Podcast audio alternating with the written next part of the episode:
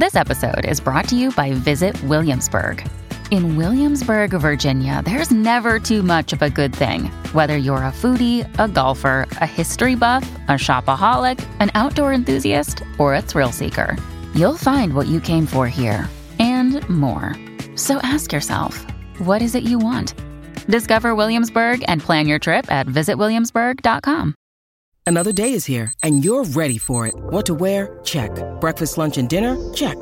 Planning for what's next and how to save for it? That's where Bank of America can help.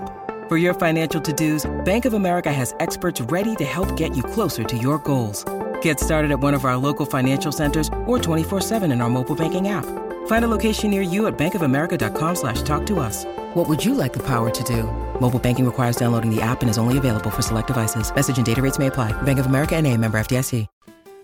Poet, novelist, essayist, and a wonderful writer of short stories, Sandra Cisneros is my guest on this edition of The Literary Life. She's the author of the acclaimed The House on Mango Street, Caramelo, Woman Hollering Creek, and much, much more. Sandra and I talk about and celebrate the publication of her newest work, the dual language Martita, I Remember You, Martita Te Recuerdo, called Exquisite by Publishers Weekly and detail both beautiful and brief by Kirkus. In our freewheeling conversation, Sandra treats us to reviews on immigration, memory, family, what she's reading, the lure of Paris, and the need for all of us to recognize the humanity in each other and find a way for dialogue to bridge the great divide that seems to have us firmly in its grip. You know, where, where do we come to some place with people that we love that we can dialogue and come to some place that we can make meaningful change for both of us. I would like to see that people dialogue with people they love, you know, because it's real easy to shout at people you don't know. But it's very different to uh, listen and dialogue with people that, you know, your father or your brother or your sister uh, or your child or your mother. I think these are, you know, to me, when I had to come to places where I had to discuss things. Um, for example, I, I, had to write a letter to a woman who wanted to ban House on Mango Street in her community, and she didn't want her child to read it. She'd had a very negative experience, and, and she just thought her child should not read it. And um, I remember that my agent at that time, you know, dissuaded me from writing to her. I wanted to write her a letter and, and dialogue. And Susan said, Oh, no, you're just going to waste your time. And I said, You know, I have some time this week. I'm traveling to New Mexico and I was going to write other things. I'm going to write this letter. And I had to imagine I was writing it to my father because he and I were often at odds in my life about everything. And uh, it caused me to write to her with a lot of respect and love. And I think we're not coming to these dialogues with respect and love because it's just an abstract other person, the enemy. But if you think about it being the person you love the most, then you're not going to call them names or bash them or come with a big stick. You're going to come with respect.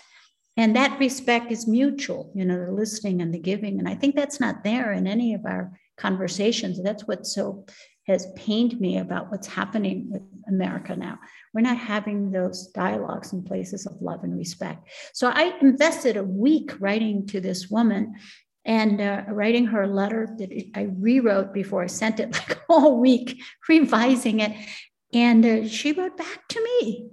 And, uh, you know, if you want a more detailed account, it's in my House of My Own book, of essays. And she eventually came to some place where I could explain to her the things that she was objecting to that she thought were, was witchcraft or evil and her her spiritual beliefs was a very different way of what we call brujas in my spiritual beliefs that are healers and and that they have different names in our society in the US they're called therapists or nurses or psychologists you know that I was just talking about that. I wasn't talking about and someone's going to put an evil spell on you.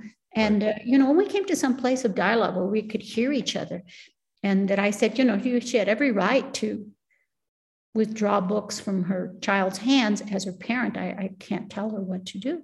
But those books need to be there for somebody else because books are medicine. That's not your son's prescription but somebody else may need that. And we came to some uh, peaceful place. So i think love and respect is missing in the dialogues. Do you think, you know, as someone who who um, approaches her writing using different forms, do you think it may be the fact that you wrote a letter as opposed to, you know, what happens on Twitter or what happens, you know, in this kind of truncated way that yes. we express ourselves? Well, the problem is, if I had written a, a, tweet or an email, I would have sent it off when I was angry. And it took me a long time to rewrite and rewrite it and rewrite it and rewrite it as if I was going to send it to my father. And my father was no longer alive. So I, I truly channeled his love. And, and when I was writing it to some place that was respectful. And uh, I think that that's what's missing is that it's too easy to press send and, you know, everything begins with a thought, and you have to plant that thought to be something that's peaceful and revise and revise and revise. Because a lot of my writing is about revision. People don't see the early drafts uh, where small me comes in and begins with a rant or begins with something evil.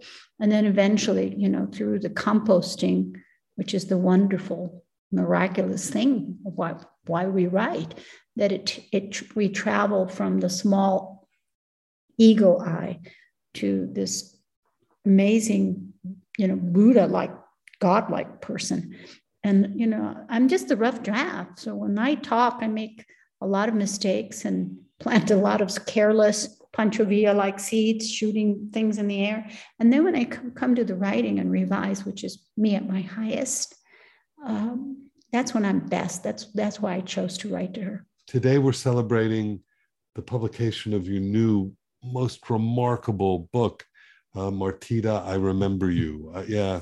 And, and, Martita Te Recuerdo on the other side yes. by Liliana Valenzuela, laboring to translate my words into beautiful Spanish. Which is, and it's beautifully done. It's done, for those of you who can't see this, the book has uh, uh, uh, it's got um, it's beveled edges. It's also done, you know, like with flaps, like the old French, you know, the old I call it the old Mexican way with the flaps. The old Mexican way, right? But the old people who publish books in paperback. And it's got a beautiful photograph on the cover, and it is bilingual. And for me, who's always struggling with my Spanish, I've had a really good time I read the English and I'm trying to work my way through the Spanish as well. It's a kind of and I had to read the Spanish for the first time and perform it on the audio. So I do the audio in English all the time on all my books, but this was the first time that I did the Liliana's translations. And that was challenging for me just to be oh, able I'm sure. my lips to work all those words, take a deep breath and enunciate in Spanish. That was difficult. Well, let's talk. Let's talk a little bit about the origin story of Martita. Where okay. where did it come from? It, it came from a real Martita that I met. But I like to say there's a series of Martitas. Yes, there was one real Martita that I met in Paris with another woman who was actually Argentine. So was, there were two Argentine women. But I met two Italian women when I was in Milano, and I met an American woman when I was in Nice, and I met my friend, who's still my friend now, Yasna in Sarajevo, and I met people in Spain. So there was like many Martitas that I gathered together and glommed onto a real Martita. And uh, the real Martita wrote to me when I was back in the States, you know, maybe 10 years later. And, and I, a letter came. It's basically her letter, uh, más o menos. And uh, I felt this surge of emotion for her. And uh, I wanted to explore what those emotions were and, and trying to follow that story. Uh, I wrote the first part of Martita, and I tried to hand it in at that point in my life in the early 90s as a part of the collection of Woman Hollering Creek. But you can see what an odd fish this story is. It's nothing like the stories in Woman Hollering Creek that basically take place in Texas, Mexico. And so my editor said, well, this story obviously doesn't fit and it's not done. It needs to go on further. You can't just stop there. Uh, I had stopped at the section of the tango New Year's Eve tango dance. I stopped there. I thought that was enough. And my editor didn't agree. My agent didn't agree. So I put it aside. And uh, I always loved this story. I just felt it was, you know, it, it, I, I loved how it pulled all of the senses and all the details and the people in it. And, and then I especially loved when Martita ceased to be me and she would say things that I wouldn't say, and it took off and became other people in my life that I cut and pasted into my own story. So it did, it was born from me traveling when I was 28, 29. But uh, when I was that age, um, I seemed to attract younger people. I hung out with people in their 20s, men and women. And, uh, you know, very rarely did I have meet somebody that was my age or uh, get involved with someone who was older. Mostly all my, my companions were young people. Quien sabe? Well, who knows why? And uh, so that's why I could, you know, uh, explore a younger me in the. Well, what's so interesting is so you started it when you were the younger you, and then you picked it up again when you were older and you were able to yeah. look. I started it when I was 20, it, no, no, I lived it when I was 28, 29, right. hanging with a 20 year old. And I started it like when I was 40 about. Right. And then now I'm 66. So I picked it up, uh, up when I was 60, some around there, 61. Yeah, no. So it has, it, I think that's why it has the certain qualities that it has. It has, you know, I'm 66 as well. And I had that same idea of wanting to go to Paris. And I went and, you know, I had a Eurail pass and I, I traveled all around in my mid 20s. I had left uh, school at the time. And, you know, I, I lived the kind of uh, movable feast life at the time. I went to all the cafes like you did. And I, so the, the, the thing that was so amazing about reading this is that it had, it, it was so beautifully written, but it had that sense of youth but it also had that sense of the passage of time and it had that sense of nostalgia that we all that i as a 66 year old look back at a period of my life where there seemed to be so much hope and so much kind of uncertainty and something that we all kind of uh, uh, reveled in back in that period.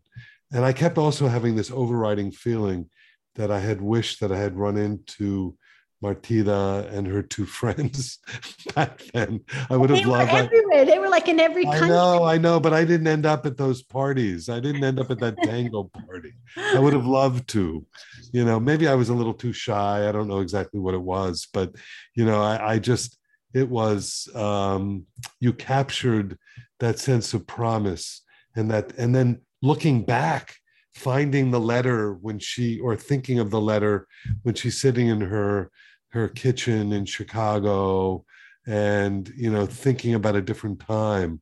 Uh, that was that that was added on wasn't it? Is did that yeah you know i i i did the piece when i wrote it, it that chicago part wasn't there.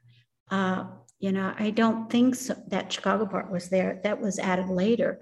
Um, when i originally wrote it it just took place in paris.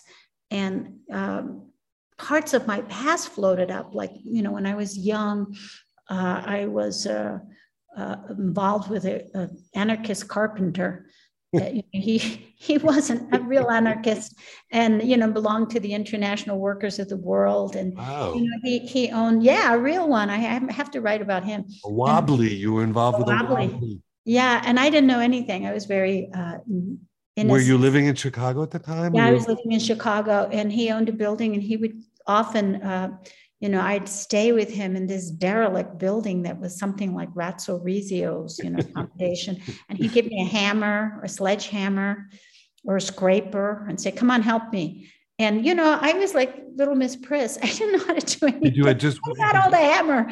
Had you come from Iowa already? You had already. Uh, I had I had come from Iowa. I was teaching in the barrio. He was one of my colleagues at the community uh, at the alternative school in the community. And if I stayed with him, it was like a real baptism by fire because it was a hardcore neighborhood. My, and I lived in a different hardcore neighborhood on the other side of town. So it was to me, it was scary staying at his house, not only because there were no walls and pigeons flying in, but you know, he was he was he renovating it as well with the idea? He was he was rehabbing this dusty old shell of a building and knocking things out and giving me sledgehammers and showing me how to use a sledgehammer, right. how to use a scraper, how to turn it. I had no skills about construction, but you know how you see those renovation shows now where the women are, but I got to do that. Uh, you know, not very, uh, not very well, and not enough to see the project finished. But he would give me these tools and show me how to use them. Can so I, I don't know how that and how I thought of that when I uh, wrote this story. I, I, can't even remember how it came up. So you start the book by saying, Most Saturdays you can find me in the dining room with my scraper and blowtorch. Once the kitchen is clean and the girls are at the library. In 88 BC, Mith, Mithri, Mithridates, Mithridates. king yeah, of Mithridates. Pontus, on the, on the Euxine was at war with was Rome. at war with Rome, Xenophon. Things bubble up from I don't know where inside me, like the sticky layers of varnish I'm attacking with the propane torch. So I was going, wait a minute, how do we get from there to Paris? That's what I'm wondering. Torch to Paris. That's well, a was, good question. I was thinking practice, maybe, practice, practice. I was thinking, I was thinking maybe you're cooking with propane, propane. Maybe you were doing something really unusual with the scraper. It was a very interesting off kilter way of approaching, which I thought was just brilliant in retrospect when I think back to where it takes you. Uh, you know, we have so many things, Mitch, that have happened to us that we haven't told people. Like, I don't think any I'd ever mentioned to anyone that I knew how to use a propane torch and a scraper. And that's one of my little, what I call the 10 times 10, the 10 things that I know that no one else knows. And you have a, a 10 times 10 times oh, 10, 10 million things. And those are the things that as writers we need we need to write about to make the stories come to life. Well, with your with your ability with a propane torch, have you ever thought of becoming a sculptress at all? oh my goodness. well, you never know. Uh, there's a lot of things and time. I, I love art. So you I never say never anymore because I said I would never live in Mexico and look. Very but you know, I'm glad you like that. I just wanted to tell you where that little button came from, you know, from being in my mid 20s with my anarchist boyfriend, who I have to write about in my next book of essays. I want to write about all these exploding cigars, these men in my life who, who through disastrous relationships and wonderful moments brought me to who I am. And I'm very grateful. Look, I was able to use that. Not only did I learn how to scrape varnish off a hutch, but I got to put it in a story. Well, exactly. And you've learned how to use all of these um, good, bad, and indifferent relationships one way or another. I'm grateful for all the anarchists in my life. there's hints of your dad in all of this. My right? father I mean, came up in this story before I had written Caramelo. And yeah. you know he has a big role in Caramelo, but I've forgotten that he was here, and uh, it's a very uh, accurate uh, autobiographical portrait, uh, you know, that I created. Well, you even have him as an upholsterer, which which is what he was, right? Yes, yes. Well, I, I feel uh, so much love for my father and, you know, his profession of sitting there by himself, humming and shouting my mother's name between, you know, hammering the furniture. You know, those are things that I, I knew so well. And when I wrote the story originally, it was easy for me to write it because I'd witnessed my father and I loved my father and paid attention to um, his work, his labor. So I was very happy to uh, pay homage to my father and his. Is at one point he asks you in the book to come home, or not you, or the the, the character. The character. Come home now, and then you say something like, "Doesn't he remember how much he traveled?" And you know, and that is autobiographical as well, that right? is because when I was in Paris, I understood my father better my father had meandered during World War II to the United States, got caught up in a war that wasn't his, served, and became a US citizen. So uh, I understood my father's vulnerability, the people he talked about who befriended him, the people who saved him when he had was in disastrous moments with no money. He told these stories, and I understood them because I felt I was repeating my father's life. And it gave me an insight into. Uh, uh, an immigrant coming to the United States with no resources, no friends. And it has made me very sensitive uh, to the plight of immigrants because I am an immigrant's daughter and, and, I understand my father's life and heard his stories. So maybe, you know, even since House on Mango Street, I, I wrote about an immigrant in Gerardo, no last name, and I'm still writing about immigration in this story. Well, and you write about migration and you write about people on the move. And that mm-hmm. was certainly your dad, right? He was, and it, yeah. the effect that it had on you going back and forth from Chicago to Mexico and and know. even today, you know, every time we go over the railroad tracks, there are people standing outside of town by the railroad tracks holding their uh, IDs from their native countries and asking for coins. And I always, uh, once I understood, because in the beginning I didn't know who they were, my heart just goes out to the difficult journey that people have going through Mexico, because Mexico is harder maybe than they, than traveling through the United States or, or as hard especially with the policies now. It's just the same as you know our administration in the U.S. So it's a, it's a difficult time. Where we it's the issue that has been ignored uh, by both parties until now. They can't ignore it. You know, we remember back before 9/11, there was hope for reformation on those immigration laws, and then 9/11 happened, and that just got forgotten. So it's been something that is all of the countries, I think, of the first world have not addressed, and they certainly have not addressed it in a proper way by dealing with the sources, but more with the uh, after effects when they come when people migrate to their country. Why do you think this country is so reticent at accepting immigrants, even though the entire, you know, most all of us who live here come from an immigrant background in one way or another. Is it about the other? Is it about fear?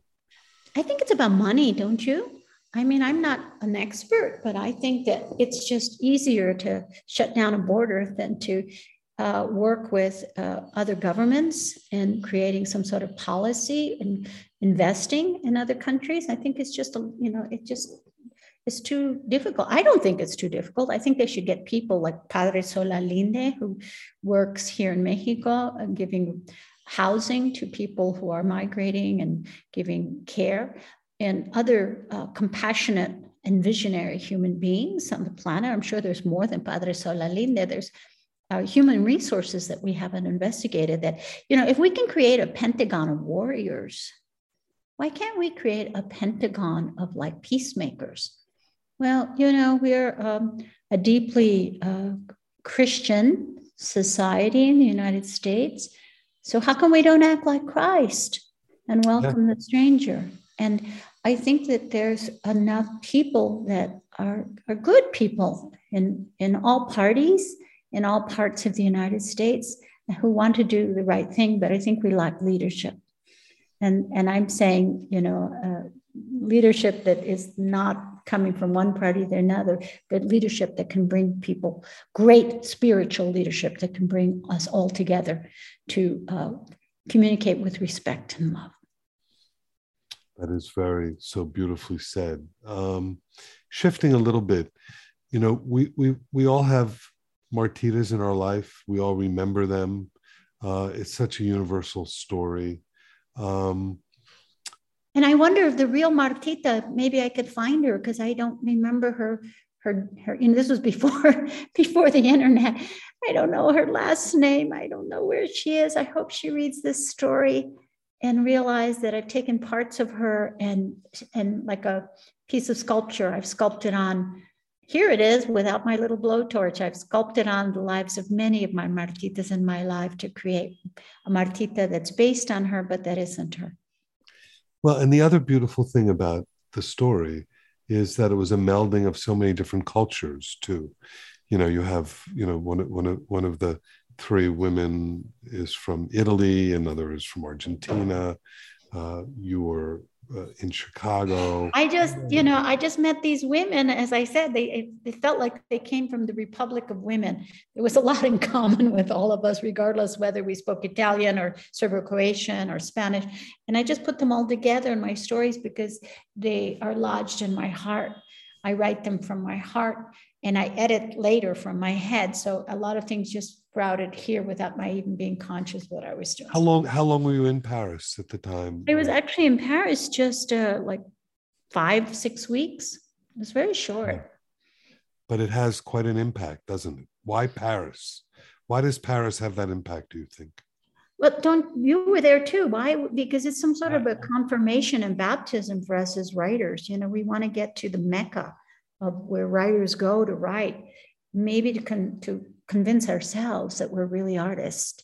Yeah, I had this uh, romantic idea of Paris from Belle Epoque. So I was terribly disappointed with Paris. I expected it to look differently and to feel differently. And it, I just, I was so discombobulated by, you know, modern everyday Paris with the Paris of, you know, old sepia photographs and fashion from a hundred years before. So I was um, I like the word in Spanish, decepcionada. It sounds so great. I was deceived. It wasn't Colette's Paris, and Yeah, I was no, it wasn't. disappointed. So, being in Mexico now, what is the community like in in Mexico? What is the literary community like there? Oh, there's a lot of uh, happening, but uh, I try to I try to remove myself from it and and and come out very very seldom because I don't want to get swept up to my previous life of of being an arts administrator. I worked with PEN San Miguel for a while, uh, for a couple of years. I'm still a member, and brought them uh, helped to bring speakers to help raise funds for our you know rescue of emer- emergency fund for writers. But you know even that made me feel like i was not focusing on my writing. So you know there's there's a vibrant community here uh, some real writers and some wannabe writers and people in different you know stages of their writing and that's how it should be. But i, I try not to uh, be accessible because otherwise uh, i'm my own worst enemy. Well, work I, I bring that up only because one of the things that I associate with you so clearly is how generous you are with other writers and putting. yeah forth- it's my it's my uh, blessing and curse Yeah, no, I'm sure it is. But you know, I I'm always interested in who you're reading, who you're discovering. Is there anyone that comes to mind that you want to talk about a little bit? Um, there's a new writer who just who, new to me who just came out with a book called Gordo, and uh, I think it's Jaime Cortez. You know, check that before he's got a great book that is uh, sad and and tragic and hilarious and funny.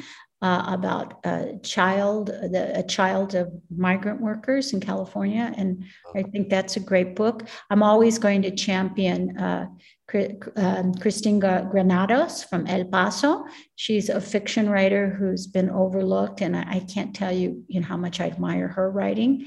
Um, and let me see who else. Uh, there's a young man in San Antonio, Joe Jimenez. Uh, fiction. He's writing a new novel. He's a poet and a fiction writer. I think he's terrific. There's a lot of younger writers uh, coming up uh, from uh, Texas that I'm familiar with that are gay writers, and they're all so great, you know, especially. But the problem is a lot of them write poetry, so they never make have that crossover appeal because people aren't used to reading poetry. So um, I don't know. There's just so many. I list about a lot of them in the um, by the book section last Sunday, New York Times. Yeah, no, it was really wonderful. And the other thing that I really love too uh, is your discussion of immigrant children and and your you know incredible devotion to sort of uh, highlighting that and also Yeah. highlighting some of the people like Ruth Behar who write about that and that's Rene Colato La- Lainez, who writes children books because he was an immigrant child. Reyna Grande, of course. Uh, I'm reading the Galleys to Manuel Munoz's book that also has short, beautiful short stories about people who are uh, working and, and migrating. And another wonderful writer, you know, Manuel Munoz, uh, my colleague. So there's a lot of good stuff coming it's up. a right now. wonderful time, don't you think? Yes, it's It's a it's like a renaissance. And It and is. and you know, when I get anthologies now, Mitch, I'm delighted that I, do, I don't know most of the younger writers, that so many new ones. I'm so uh, excited by the flourishing that's happening. And if I don't know them, that's great. That means there's new writers coming up, a, a crop. And, and I think this is a good time to mention somebody that we both are so fond of. She's been your agent for so long, and that's someone who who basically was a pioneer in helping to bring so many new voices out, and that's Susan. Susan yeah, Susan Bergholz has uh, changed literary history. I think when someone does their thesis one day in the future, she's this unsung behind the scenes hero that helped to get me published and you know really uh, worked really hard to get so many writers of color published in New York. Um, do you mind? I, I don't want to spring this on you. Can you read a little bit from the book? Do you think? We would love that if you could. I know you have another interview coming up yeah. as well. So okay. Sometimes I think of you at, at moments, Marta, when I'm teaching the youngest how to brush her own hair or painting my toes on the back porch and painting my girl's toes too. I suspect it must be that way for you too, which is when we both must be thinking of the other tugging and yanking like tides. To lose myself in a book, Martita.